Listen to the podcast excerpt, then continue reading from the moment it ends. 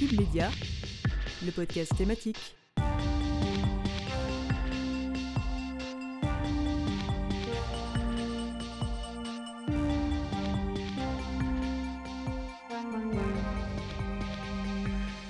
En plein contexte électrique avec des manifestants anti-vaccins qui continuent de descendre dans les rues en nombre tous les samedis et de diffuser des théories sur le supposé contenu dangereux des vaccins, le gouvernement a décidé de former un groupe de réflexion sur la propagation des fausses théories, dont la première réunion s'est tenue ce lundi 4 octobre. Fin septembre, c'était la FECRIS, la Fédération européenne des centres de recherche et d'information sur le sectarisme, qui a tenu son colloque annuel sur le thème des sectes à l'ère du Covid-19. L'épidémie a en effet été un terreau fertile aux théories complotistes et déviances sectaires, entre isolement, usage accru d'Internet, situation effrayante et crise de confiance dans les politiques. Et oui, car les sectes existent depuis des siècles, mais la pandémie que nous confrontons depuis bientôt deux ans a ravivé les thèses complotistes. Ce sont ainsi plus de 3000 signalements de dérives sectaires qui ont été enregistrés en 2020, soit une hausse de 7,2% par rapport à 2019. Et parmi ces 3000 signalements, au moins 120 étaient en lien direct avec la crise sanitaire, selon le rapport de la Mivilude, la mission interministérielle de vigilance et de lutte contre les dérives sectaires. Un sujet au cœur donc de l'actualité et qui mérite qu'on s'y arrête le temps d'un podcast. Alors bienvenue sur ce nouveau podcast thématique de Cube sur le sujet, comme vous l'aurez sûrement compris, des sectes et dérives sectaires. Je m'appelle Manon Hiller et avec Flora Granchette, Jeanne Legland et Lisa Pio, nous tenterons de vous brosser le portrait de certaines sectes au travers des pays et des siècles pour essayer de mieux en comprendre les tenants et les aboutissants. Vous ne l'entendrez pas, mais ce podcast n'aurait pas pu être là sans Manon Dufour, qui en a assuré tout le montage technique. Et commençons ce voyage dans le monde des sectes par la chronique de Flora, qui nous propose un aller simple vers le Japon, qui a vu se multiplier des nouvelles religions après la fin de la Seconde Guerre mondiale. Inspirées de dogmes très divers, elles ne sont pas reconnues par les religions mères japonaises, le shintoïsme et le bouddhisme. Flora, dans sa chronique vue d'ailleurs, va donc vous faire découvrir ou redécouvrir l'un de ces nouveaux mouvements apparus dans les années 80, la secte de la vérité suprême.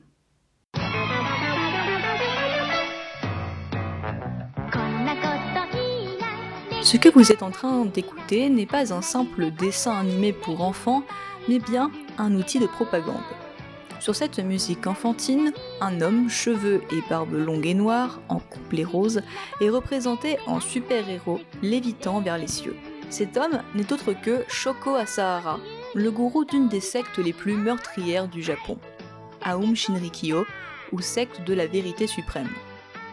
Le 6 juillet 2018, lui et six autres disciples sont exécutés, 23 ans après le terrible attentat perpétré par le culte dans le métro de Tokyo. Retour sur cette organisation qui a profondément traumatisé la société nippone. Acupuncteur, puis professeur de yoga, Asahara crée Aum Shinriko Shinsen no Kai dans les années 80. Au départ, rien d'étrange. Une simple organisation de yoga sur fond de croyances hindoues et bouddhistes.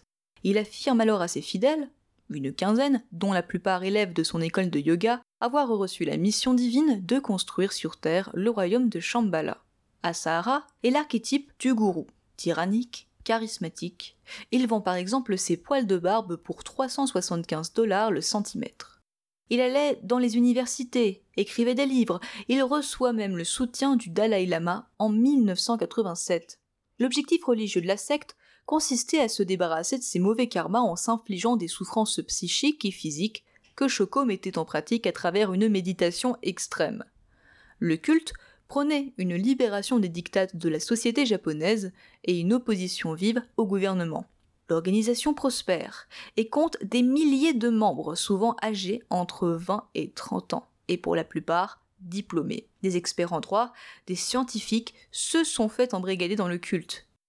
Shoko Asahara et ses disciples ne se font pas remarquer. Mais la reconnaissance de la secte comme organisation religieuse en 1989 marque un tournant dans le projet idéologique d'Asahara. Au-delà d'un syncrétisme hindou et bouddhiste, le mouvement adopte des thèses clairement apocalyptiques et devient de plus en plus violent. Entre 1989 et 1996, divers délits et crimes sont commis par des disciples de la secte. Enlèvements, assassinats ou complots contre des membres tentant de fuir l'organisation, et surtout bioterrorisme en utilisant du gaz sarin, d'abord à Matsumoto en 1994 et bien évidemment dans le métro de Tokyo.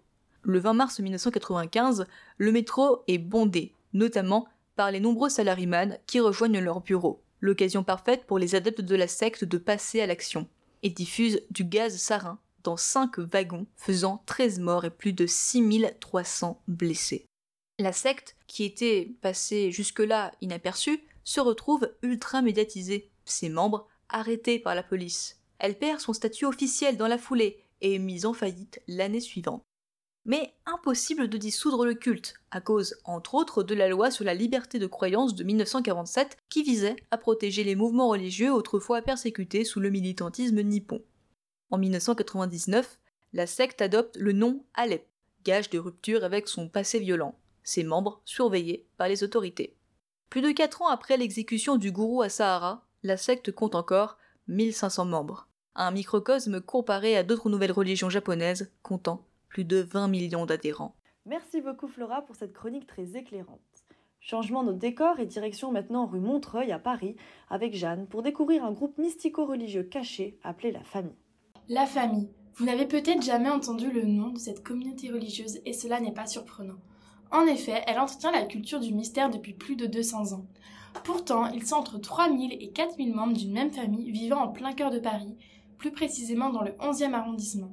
C'est donc une grande famille qui vit au milieu des autres, qui fréquente les mêmes commerces et les mêmes écoles, mais qui reste à côté sans se mélanger. On peut dire que c'est un monde à part avec son mode de pensée, ses règles et ses valeurs. Comme son nom l'indique, dans la famille, le collectif l'emporte sur l'individuel. La famille et la religion sont ce qu'il y a de plus important et ne font qu'un. C'est pourquoi on apprend aux membres à vivre de la façon la plus humble possible. Autrement dit, ils ne doivent jamais influencer la vie des gens à l'extérieur. Ils ne peuvent pas, par exemple, occuper un poste à responsabilité, comme être juge ou médecin, ou encore voter aux élections. Leur mode de vie est, on peut le dire, complètement archaïque. Les hommes sont souvent orientés vers les métiers manuels, tandis que les femmes sont seulement là pour s'occuper de la maison et enfanter. Elles n'ont pas le droit de travailler pour ne pas laisser les enfants être gardés par quelqu'un de l'extérieur. La contraception et l'avortement sont strictement interdits. Les femmes ne doivent pas porter non plus de pantalon ou avoir les cheveux courts. C'est ça en fait qui est le plus étonnant à constater, en plein Paris, un groupe de personnes réussit à se couper de notre société moderne et hyper connectée pour vivre selon des normes et valeurs qui semblent dater du siècle dernier. Nous, les étrangers, nous sommes appelés les gentils par la famille en référence au judaïsme. Le monde extérieur est presque diabolisé. On interdit par exemple aux enfants de fréquenter les enfants qui ne sont pas de la famille, bien qu'ils les côtoient à l'école. En se tenant constamment à l'écart, le danger est bien évidemment le repli sur soi et tous les risques qu'il entraîne, comme l'alcoolisme, la dépression, les crises de panique et j'en passe. C'est aussi un monde dans lequel endogamie et consanguinité font loi. Depuis 1892, cette communauté religieuse est restreinte à huit familles. Le seul moyen de rentrer est donc d'y naître. On se marie et on se reproduit entre cousins depuis le XIXe siècle. Sans surprise, la consanguinité est responsable de nombreuses maladies, mais les membres voient ces enfants handicapés comme des défis de Dieu. Des témoignages racontent également des incestes subis sur de nombreux enfants, où la défense est souvent portée du côté de l'agresseur. Dans une vie où la justice de Dieu est plus forte que la justice des hommes, aucun abus sexuel ou dérive sectaire n'ose être dévoilé à la société extérieure. Mais alors on peut se demander, secte ou pas secte? Cette grande famille, comme vous l'avez remarqué, a tout d'une secte. La Mivilude, qui lutte contre les dérives sectaires, alerte sur le repli sur soi, qui est considérée, je cite, comme une menace d'un point de vue psychologique pour les enfants qui en font partie. Mais on ne peut pas parler de secte à proprement dit car il n'y a pas de gourou. C'est un peu comme un troupeau sans berger. En restant ainsi dans le plus grand secret, la famille espère donc prospérer encore quelques décennies dans l'espoir d'une fin du monde proche. Merci Jeanne pour ces informations sur cette secte qui reste dans l'ombre et assez méconnue. On va maintenant passer le micro à Lisa qui va nous parler des dérives sectaires au sein des communautés religieuses en s'appuyant sur le film Les éblouis de Sarah Succo dont l'histoire est inspirée de l'enfance de la réalisatrice.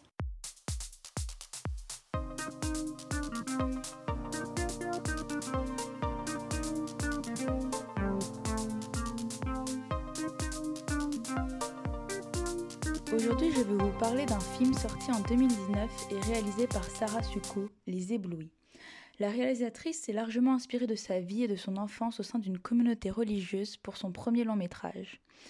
L'histoire nous raconte celle de Camille, 12 ans, interprétée par Céleste Brunkel, qui voit ses parents, joués par Camille Cotin et Eric Caravaca, s'engager dans la communauté religieuse La Colombe. Fondée sur le partage et la foi, cette communauté mène des actions sociales pour les démunis du quartier. D'abord heureuse pour ses parents qui semblent avoir trouvé une certaine forme de paix, Camille commence ensuite à s'inquiéter pour sa famille en voyant son mode de vie changer et l'investissement de plus en plus fort de ses parents. En effet, on assiste à l'isolement de la famille qui se retrouve complètement coupée du monde réel. Petit à petit, elle est dépossédée de ses biens physiques mais aussi de ses liens familiaux. Cette emprise, sous couvert de la religion, entraîne les parents de Camille à se déconnecter de tout ce qui les entoure jusqu'à leurs propres enfants. La parole du prêtre, appelé le berger, interprété par Jean-Pierre Daroussin, gourou de la communauté religieuse, est sacré et prend tout le dessus. Le film questionne énormément comment deux intellectuels perdent tout leur bon sens, leur recul et leur jugement critique et se laissent embrigader si facilement dans cette communauté qui a en réalité toutes les caractéristiques d'une secte. En tant que spectateur, le malaise est palpable face à la situation de Camille, ses frères et sœurs et ses parents. On ressent l'étouffement qu'ils subissent petit à petit au sein de cette secte. Camille tente de s'en échapper, mais en sortir semble impossible.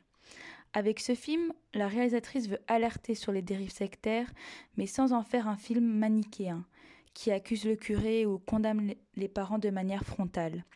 En effet, il est important de noter qu'on ne tombe pas dans une secte, mais qu'on y entre de son plein gré. Et dans le film, les attentions de départ sont même bonnes. Charité, solidarité, vivre ensemble.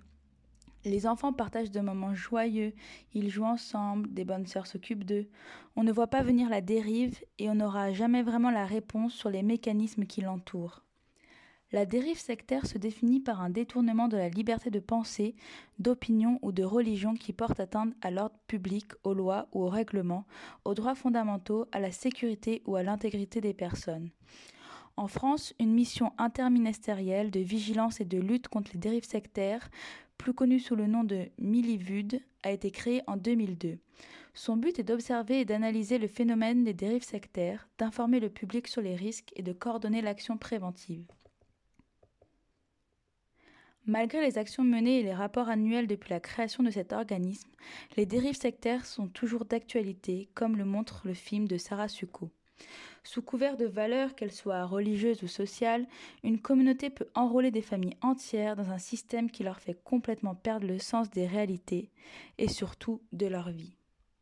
Merci beaucoup Lisa pour cette présentation de ce film qualifié par exemple par le Parisien de film puissant et coup de poing. De mon côté, je ne vais pas tenter de vous embrigader, mais sachez que Cube fait des podcasts tous les mercredis sur des sujets différents, et sans devenir gourou, je vous conseille vivement d'aller les écouter. Ce podcast sur les sectes et dérives sectaires touche à sa fin, mais je tenais encore une fois à remercier Manon Dufour qui en a assuré le montage et toutes ses chroniqueuses, Flora, Jeanne et Lisa. Vous pouvez retrouver ce podcast sur Apple Podcast et Spotify et rendez-vous tous les mercredis pour les podcasts thématiques hebdomadaires de Cube. Cube Média, le podcast thématique.